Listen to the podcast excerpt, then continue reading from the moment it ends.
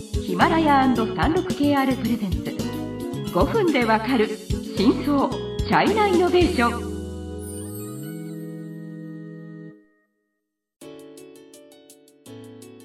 皆さんこんにちは。サンルク KR ジャパンの委員です。日本経済新聞の山田です。はい。今週はドローン製造販売の世界最大手の DJI についてご紹介したいと思います。はい、はい。まあ、ドローン使ったことない人でも DJI の名前ぐらいは聞いたことあるかなって思いますね。日本でもたくさん売ってますからね。そうですねそうですね。ええ。で、まあ、世界的にドローンに注目し始めた事件は 実はあって15年の時このアメリカホワイトハウスのドローンの墜落事件があって、うんうんうんまあ、そこで一気にまあみんなあドローンが飛ばしてるんだみたいなのを、うんうんうん。うん割と印象に残っててでまた日本うん。また15年ですよね。あの安倍首相の官邸のドローン墜落事件もあったんじゃないですか。そこでまあ一応マスコミでも騒然となったんです。はい。でこの2つの事件で実は使用されたドローンはともに DJI の製品、まあこれ別に DJI が悪いことしたわけではない。や別に悪悪い意味で言ってるではなく、まあ一応こう DJI の製品がもまあうこんなに広く、使われているっていうことですね。うんうんうんうん。はい。DJI は中国あの本社は中国の深センですね。はいいははい。はい。創業者はフランク・ワン、あのワンタオって言います。一応2006年創業した会社で、実は、えー、と創業当時はこのワンさんはまだ香港鍵大、うんの学生でした。でまず彼の経歴をちょっと簡単に紹介しますと、えー1980年に、あのクイ州、はい。うん、で生まれました。杭州ですね。はい。アリババのある杭州です、はいはいはいで父親はエンジニアで母親は教師。っていうことで、まあ、割と裕福な家で育てられました、はい。うん、で彼は割と本当に子供の時からもう模型の飛行機が大好きで、まあ、ずっとそれをこうやりたいっていう思いが、まあ、あったんですね。で2001年の時あの加藤師範大学の天使学部に進学しましたが、やっぱりその学校ですとちょっと物足りないって本人が思ってで大学2年生か3年生の時は実は中退はしました。はい、なんで彼の目標はこうスタンスタンフォード？とか、うん。その米国の一流大学だったのですが、まあ、申請はしましたけど、ちょっと最終的にやっぱ落ちたんですね。すごいなんかこう GPI とか成績がすごい優秀なわけではないみたいなそういう感じでで最後行ったのはこの香港鍵大学です。はいで大学時代でもうあのこの無人、うん、飛行機はいはい。航空機っていうんですかのコンテストに参加してて受賞もされましたが、えー、と当時本人が感じたのはこう飛行機を安定的に飛ばすことがやっぱり難しいっていうのを結構思っててだからもうちょっとこう安定感よく飛ばすにはどうすればいいのかっていうのを考えててでそこで生み出されたのが DJI のこのフライトコントローラーですね。あつまり DJI はあのみんななんかこうドローンを作るはい。機体を作る会社っていうイメージが強いんですけど最初はやっぱこの制御装置、うん。うんソフト、うん、を作った会社ですね。はい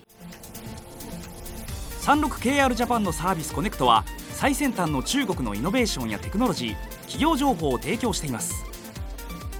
中国での事業やパートナー企業の探索などヒントになる情報が満載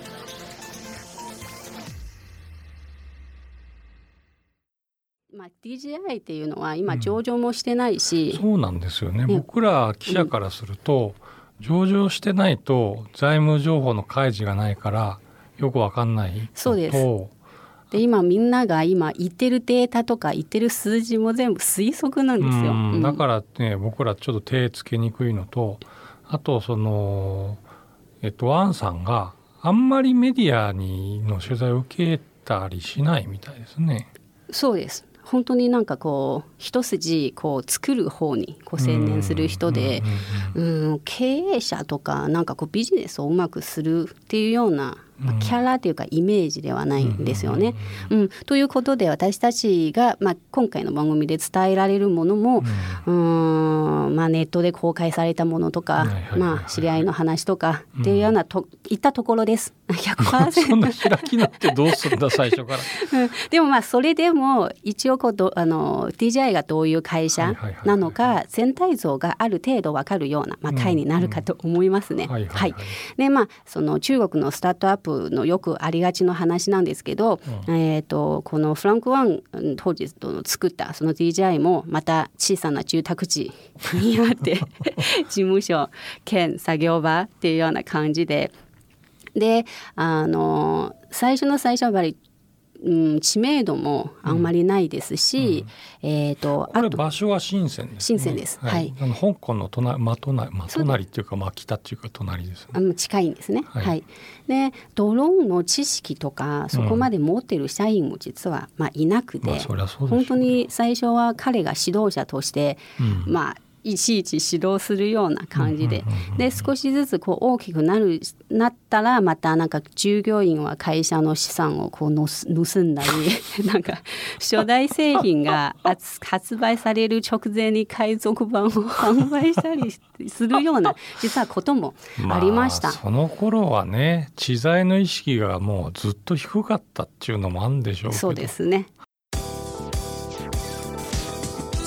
経済のさまざまな業界や企業紹介最新のイノベーションやテクノロジーを徹底解説。5分でわかる真相チャイナイノベーション。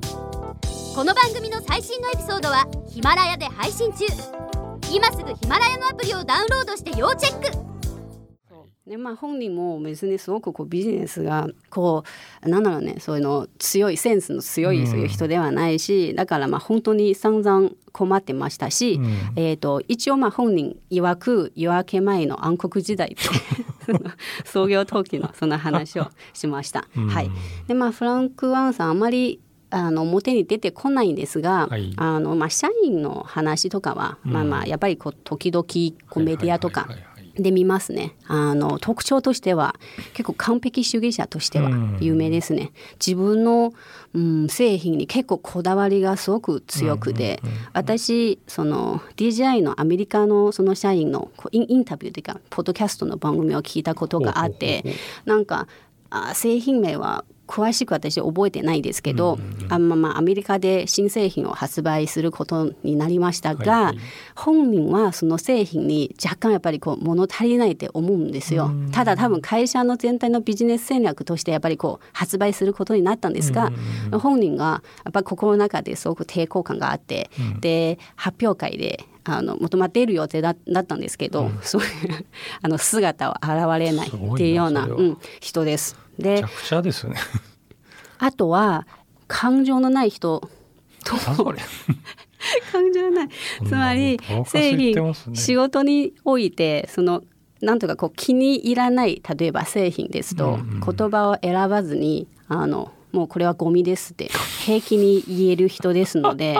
で、まあ、社員の話ですとやっぱりデリケートな人なら DJI では生きてはいけないっていうような話は有名でした。はい、はい、まあそれは創業登記の話ででもまあまたその後いろいろ変化があって最終的に世界に広がったっていうような、まあ、話です。はい、でその、えーと、どういうふうにまたあの世界に広がったのかあとまあどういう製品があるのか次回の番組で説明していきますので、楽しみにしてください